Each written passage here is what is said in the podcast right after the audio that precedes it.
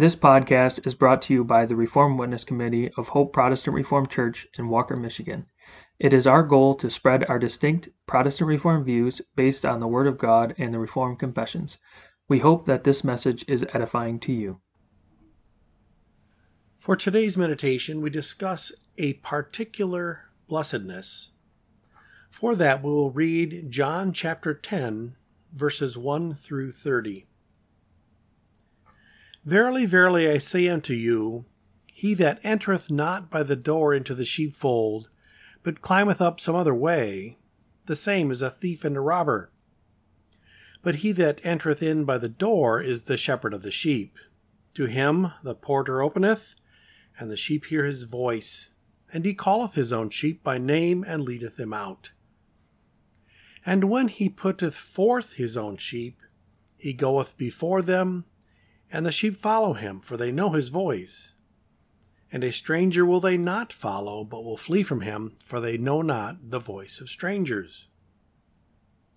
This parable spake Jesus unto them, but they understood not what things they were which he spake unto them. Then said Jesus unto them again, Verily, verily, I say unto you, I am the door of the sheep. All that ever come before me are thieves and robbers, but the sheep did not hear them. I am the door. By me, if any man enter in, he shall be saved, and shall go in and out, and find pasture. The thief cometh not but for to steal, and to kill, and to destroy. I am come that they might have life, and that they might have it more abundantly. I am the good shepherd. The good shepherd giveth his life for the sheep. But he that is an hireling and not the shepherd, whose own sheep are not, seeth the wolf coming and leaveth the sheep and fleeth. And the wolf catcheth them and scattereth the sheep. The hireling fleeth because he is an hireling, and careth not for the sheep. I am the good shepherd, and know my sheep, and am known of mine. As the Father knoweth me, even so know I the Father, and I lay down my life for the sheep. And other sheep I have which are not of this fold, them also I must bring, and they shall hear my voice, and there shall be one fold and one shepherd. Therefore doth my Father love me, because I lay down my life, that I might take it again. No man taketh it from me, but I lay it down of myself. I have power to lay it down, and I have power to take it again. This commandment have I received of my Father. There was a division therefore again among the Jews for these sayings, and many of them said, He hath a devil, and is mad. Why hear ye him? Others said, These are not the words of him that hath a devil. Can a devil open the eyes of the blind? And it was at Jerusalem the feast of the dedication, and it was winter. And Jesus walked in the temple in Solomon's porch. Then came the Jews round about him, and said unto him, How long dost thou make us to doubt? If thou be the Christ, tell us plainly.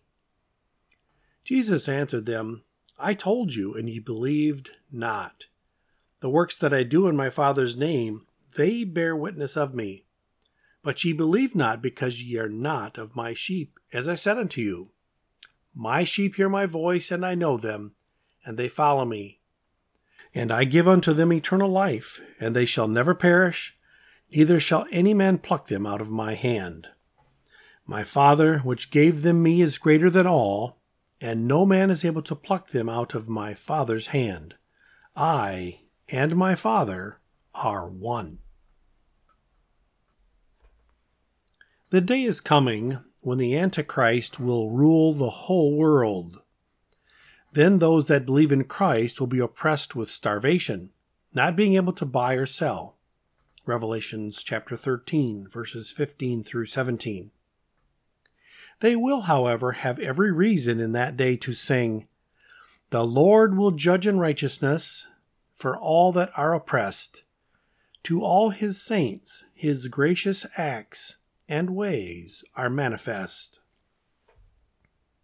God Himself, through David, wrote this in Psalm 103, verses 6 and 7, in these words The Lord executeth righteousness and judgment for all that are oppressed.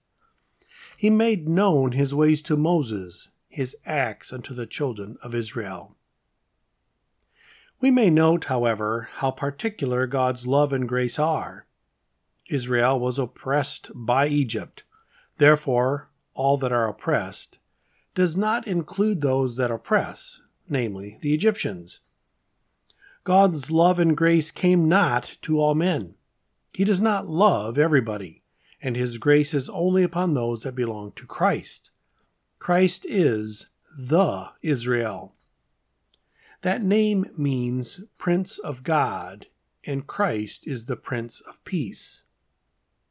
The children of Israel, then, are the children of Christ, the believers. What is more, the Lord executeth righteousness and judgment.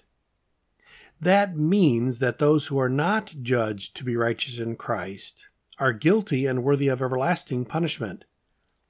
They may not have God's love and grace for even one minute. It is true that all men are oppressed, being under the curse because of Adam's sin. But here is a special oppression Israel was oppressed by Egypt, and Egypt was not under this oppression. So it is that, as Jesus said, I lay down my life for the sheep, in John 10, verses 14 and 15, he died for the oppression of a particular group of people. God's love and grace are only for them. Let us, then, bless God for the cross of Christ. Because of it, God judges us to be righteous, and then the first benefit, namely the forgiveness of our sins, was realized. Out of it all the blessings of salvation flow.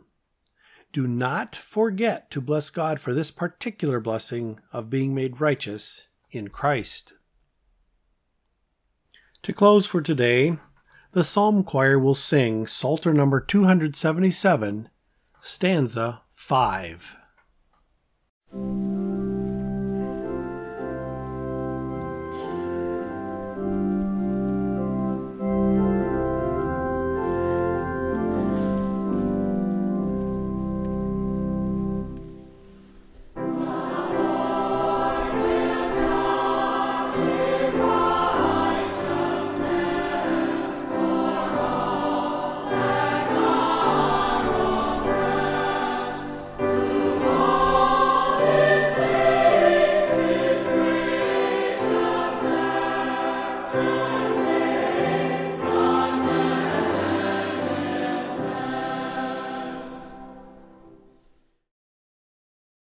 Thank you for listening to this message.